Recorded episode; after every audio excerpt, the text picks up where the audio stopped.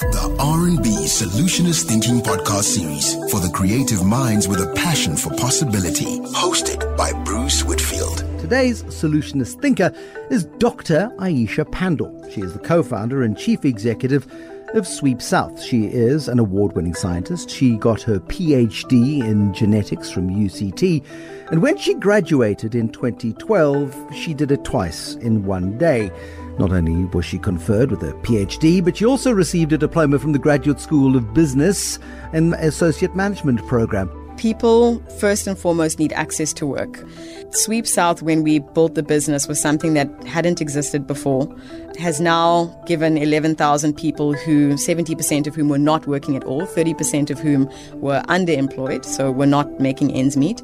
And we've given that many people access to opportunities that they otherwise wouldn't have had. And so, what we're trying to build, and my personal legacy, is about trying to give people access to dignified working opportunities. I'm Bruce Whitfield, and you're listening to RMB Solutionist Thinking. You come from a, a long line of underachievers, do you, yeah, no pressure at all in my life, just definitely coasting. Um, how did it happen that you were getting your PhD and a, a business qualifications at the same time on the same day from the same institution? Did you just did you have spare time? no, actually, not at all. So, um, I was doing a PhD in science. I'm very passionate about science. I, love, I love the process of discovery. I love asking questions, and I was focusing on gene therapy at the time. My thesis was focused on gene therapy for hereditary blindness, and I loved what I was doing. But I started to ask myself um, in my early twenties about what my how my work would align to what South Africa needed from young people. And I felt like myself sitting in a lab doing research on something that is fascinating but affects, you know, 20, 30,000 people in South Africa. Um, was not the best place for me to be applying my energy and my potential. Um, and so I thought business was somewhere that probably would work a bit better. I felt like, you know, you start businesses, you can um, grow economies.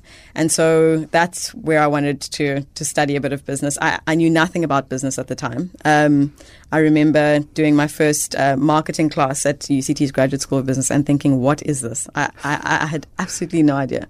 Um, and so I yeah, set about to try and find out a bit more about the business world. Um, and hopefully at the time, the thinking was to use that to to bring about a bit more positive impact. Um, it was completely by chance that I ended up graduating from both on the same day. Made a nice little story though. It's a good conversation starter. Yeah. When it comes to creating Sweep South, mm. I mean, great businesses are started by people who identify a problem yeah. and then create the solution to the problem. Yeah. You went on holiday and you suddenly found yourself with a need. So, um, working as a as a management consultant post doing um, the business studies, I didn't like being an employee, and so resigned from my job without having any backup. And so we're sitting at home thinking about different business ideas. And our helper told us with very short notice that she needed to go away on holiday. We had a four year old daughter at the time. I had family who were coming to stay with us. Uh, we were trying to figure out what we were going to do with our lives. And so we thought, you know, we can't be trying to clean up after everyone. We needed help. And so that process and trying to find someone short term to help us was the kind of early evolution of Sweep South. And so we had two years prior taken a Lyft ride in San Francisco, and we liked the idea of technology connecting two sides of a marketplace together. And we thought if we could use technology, if we could build a platform that connected busy people like ourselves with the many domestic workers in South Africa who are looking for work, then we would actually be trying to solve problems that really matter in this country. Um, what year is this? 20? This is 2013, end of 2013. And 2013, the world's a different place. I mean, yeah. today yeah. we take Lyft for granted, Yeah. we take Uber for granted, we absolutely. take Airbnb for granted because that is now normal. In 2012, 2013, it was the most remote thing. Yeah. Smartphones were smart, there weren't that many of them, Yeah. and And they were expensive. Very expensive. So my co-founder is my husband, Alan, who's our CTO, and he's the I suppose I'm the business oriented person. Now He's you the- are. He's Yes, the now yes, now I am. Yeah, after all of that, and he's the I mean he's a visionary. So he's you know he's really the sort of person who um, he was building apps before the App Store existed. He's always been passionate about building things.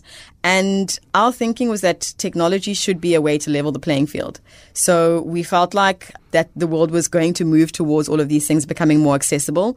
But yeah, in 2013, 2014, it was expensive to get a smartphone. When we launched Sweep South, we had to put up surety to get smartphones for every domestic worker who joined the platform.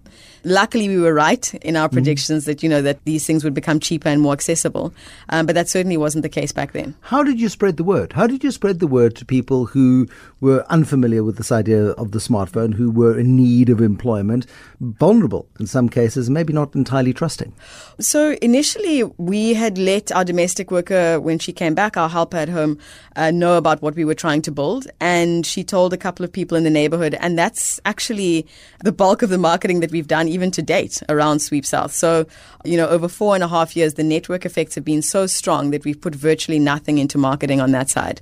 Um, and it speaks to reason. So you've got a million registered domestic workers in the country. Um, you have high unemployment rates. You have communities that are very close and speak to each other. You're sitting, you know, with 10 other people on a taxi and talking about work opportunities. So there wasn't much that we needed to do on that side. Where we really had to put a lot of work is into the customer side. Uh, in the early days of starting Sweep South, people were not familiar and not yet comfortable with online payments. Um, you know, there was the the thinking that this was a scam. Uh, you know, is this is someone really going to show up?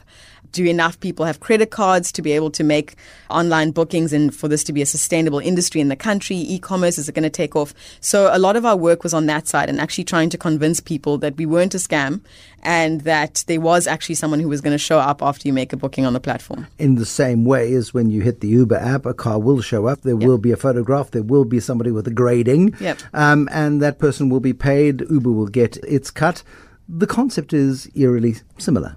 It is. So some of it was influenced by Uber, some of it not it's not the same model as Uber. So the majority of our business isn't. We're not actually an on-demand business, um, although it feels like it, and because of you know because it's a tech platform, it, it, feels like it is. But actually, if you think about domestic work and the way it works in South Africa and in many other similar markets, uh, there's a relationship. I don't have a relationship with my Uber driver apart from the five to 20 minutes that I'm in the car. And then I don't mind who the next Uber driver is who comes and picks me up. This is very different. The um, Uber driver is not driving into your garage. Exactly. And, yeah. and parking there and then coming into your house and sitting mm. at your tables.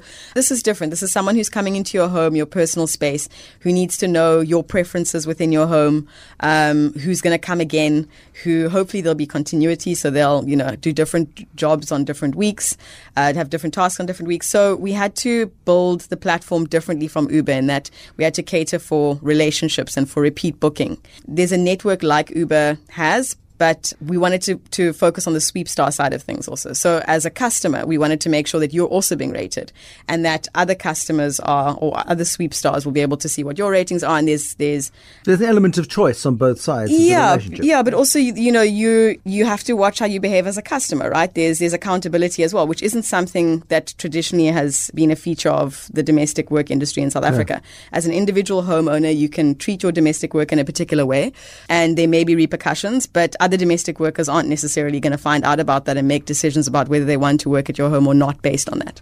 How do you ensure that you keep getting paid? Because once I might sort of look for one of your sweep stars. Your sweep star yeah. comes into my home, and I go, "Wow, you're incredible! Yeah. Why don't you come and stay with us? And here's a full time job for you." And Aisha and Sweep South lose out on future revenues. How do you protect yourself? So there are two things. I mean, the one is that we we use a carrot approach. So for us, there has to be enough value for both a customer and a sweep star uh, to stay on the platform. So it can't just be about the, the earnings, which is a big it's a big value add. You know, the fact that uh, you are firstly going to get paid when when we say you're going to get paid, um, you're going to get paid at good rates, and those rates are guaranteed. Um, but over and above that, we wanted to make sure that you know there, there are additional things. So the scale of the platform, we now have 11,000 domestic workers who've worked with us. That means that we can go to partners um, and we can talk about collaboration. And those are partners also who wouldn't necessarily have been able to. Um, to fuel their business models without partners like us. So we go to a, a, an insurance provider, for example, and we say, look, we have 11,000 domestic workers. We would like you to provide free life and disability insurance. We know that a lot of these women are mothers, are single mothers. A lot of them are primary breadwinners. They need income protection for their families. And so we'd be able to negotiate something like that, which we have done, free of charge to domestic workers, to sweep stars on the platform. You know, those are things that are that you don't again typically mm. find with a domestic worker employer uh, relationship. And then on the employer side, uh, on the the customer side. Um, we provide guarantees. So I've never, outside of Sweep South, done a criminal background check on a domestic worker who's come into my home. Um, it's we have a very easy mechanism for people to provide constant feedback. So through ratings, um, if there is an issue, we have a team who takes care of it. So all of those are again value adds over and above just the the linking of the two sides together. And I think that's important because otherwise, as you say, people are completely free to to mm. go and have a private relationship, and we wouldn't have a sustainable business.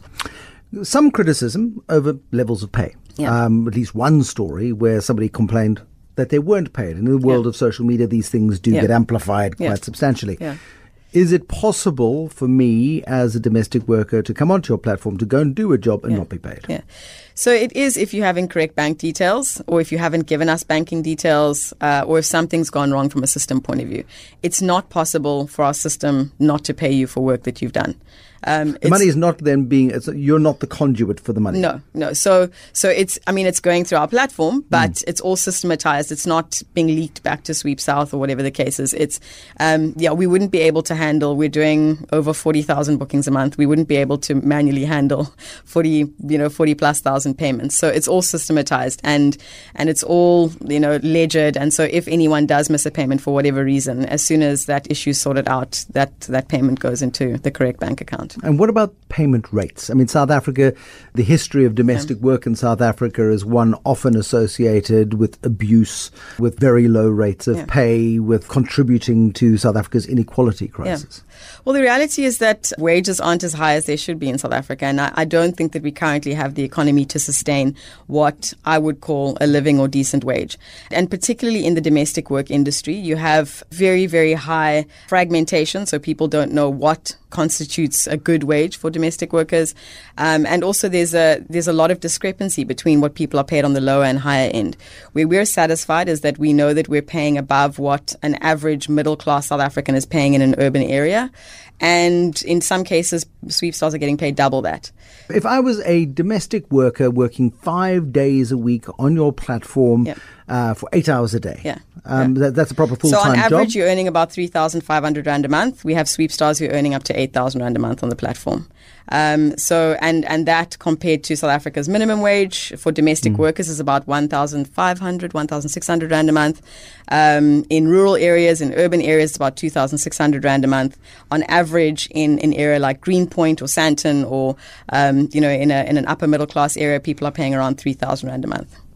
It's astonishing that people think that they can sustain a life. Yeah yeah. on that sort of level. Absolutely, yeah. So, um, you know, the women who are doing this work are are mothers. They are single mothers. They, on average, have three dependents. So this is a at least four person household, and are sustaining all of these people on. 4,000 Rand, 3,000 Rand a month. Um, fortunately, many people do have social grants, and we've obviously polled our, our sweep stars. But yeah, it's an incredibly low amount. Um, and you know, I think our part of our work is to try and push that up. We had a, a rate increase earlier last year, which increased sweep star rates by 18%. But yeah, there's pushback, and and we'd started off the platform at I think 50 rand an hour, had absolutely no business, had to decrease that to 38 rand per hour, and we're now sort of incrementally trying to work our way back to the initial rates. Your great grandfather was one of the people who drew up the Freedom Charter. How does this fit in with the Freedom Charter philosophy? Sweep South's broader vision, I think people first and foremost need access to work. I think they need free access to work. I think if you're able to, and if you have skills that you can provide, I think you have the right to to earn for those skills. And then I think the next stage of that is to to earn what we would call a living wage or a decent wage. But I think, you know, family history and where that ties in is just around impact. And Sweep South, when we built the business, was something that hadn't existed before, has now given 11,000 people who, 70% of whom were not working at all, 30% of whom were underemployed, so were not making ends meet. And we've given that many people access to opportunities that they otherwise wouldn't have had. And so, what we're trying to build, and my personal legacy, is about trying to give people access to dignified working opportunities. And how many jobs have you created in the creation of Sweep South? Apart from the 11,000, we've our in-house team is is uh, 40 people. We have two no, we have more than two. We have three former sweep stars who've joined the team. Uh, two in our operations team. One is a junior developer outside of that network, what excites me and what excites Alan and what excites the team is the opportunities outside of that. So you have these beautiful stories. We had a sweep star who, uh, because of the flexibility of the platform, was studying for a law degree. Uh, she completed her degree at the end of last year. And, um, you know, the story went public, and I think one of her customers um, tweeted about the fact that she'd finished a law degree. And then she now has access to um, interviews from law firms. People are interested to find out if they can speak to her and if she wants to do articles with them. And without having those open networks, those stories don't necessarily get out. So I think, you know, there's obviously the sweep stars, there's sweep star families, there's our media team. But um, I think the power of these networks that speak to each other and are open and share information, um, I think that's where the beauty of the platform and where the opportunities outside of just the work that's been done in homes lies. So often, politicians would like people to believe that domestic work is demeaning you talk about it as deeply empowering. Well, I think it should give you opportunities to be more than, if you would like. I don't, I mean, I don't think any form of work where you feel like your dignity is protected and where you have agency is demeaning. Um, if you have the power to say, I would like to do it this way and I would not like to do it that way, that's not demeaning. Being able to earn for yourself is not demeaning. I think what is demeaning and what's a shame in South Africa is the fact that we have so many people who don't have access to work and who can't make a living for themselves and who have to go cap in hand every month to get money from the government and who don't have opportunities to uplift themselves above that. I think the most depressing thing about um, our country, and I think it will be the most depressing thing if people become hopeless and they don't feel like there are opportunities. So what I think is is um, is great about what we're doing and important about what we're doing is yes the domestic work, but the access to opportunities over and above that. This has taken you about as far away from your PhD as you could possibly get. Mum and dad said, pay back the money? Um, no, so fortunately, I was a good student by the time I was a, I was a graduate student. And so I had, I was on scholarships. And so, and, and that was the agreement with them also is that if I wasn't going to work after doing a gradu- after graduating, I'd, I would have to um, perform well and get scholarships. So there's no money to pay back at this point. I think, yeah, initially it was very hard for them to see that I'd gone from something that was um, academic and cerebral to to something that in their minds in the early stages was essentially a domestic work company. But i think they've seen the impact that we've had and they've seen the impact that we've had on our team and and um, on other people and they've seen you know some of the media and how we've been able to inspire other young people who want to start technology companies. Um, we're in the minority as a woman led and woman run tech company in south africa internationally as well. Um, and so I think they got to a point where they were just resigned to the fact that, that this is what we wanted to do. Um, and I think, yeah, I always say, so my mom was quite opposed to us starting the business. And, you know, we cashed in our pension and sold the house uh, eventually uh, to fund the business. And obviously they weren't happy about that. And um, in, I think, 2015, 2016, we, we were on the cover of Forbes. And I think that's when my mom said, okay, fine, this is actually not that bad. Maybe this is going somewhere. Someone else, you know, who's reputable. She's thinking I'm going to have to work. yeah, yeah. for the rest of my life. exactly, exactly kids. to support these children. Yeah, who just you know resigning from jobs at a whim. So. Is it scalable? When you look at it, does it go beyond South Africa's borders? Yeah. Because it answers a need yeah. in so many economies yeah. where there is great levels of inequality. Yeah. So, absolutely. I think um, other markets that are attractive for us are places where there are high levels of inequality, where there are many people who are unskilled, who are unemployed, who are looking for work opportunities, and who through technology may be given opportunities to upskill themselves.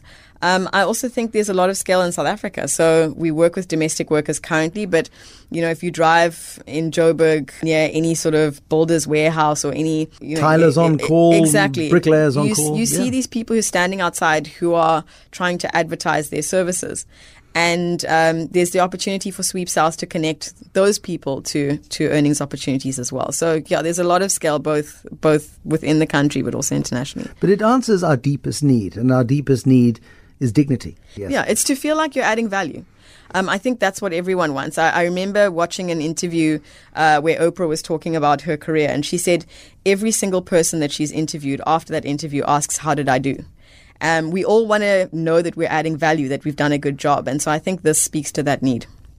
The amazing story of Sweep South, our solutionist thinker, is Dr. Well, she doesn't call herself that anymore because she's not that anymore. Aisha Pandor. She is the co-founder, the chief executive of Sweep South. RMB, solutionist thinking. For more on this series, visit 702.co.za.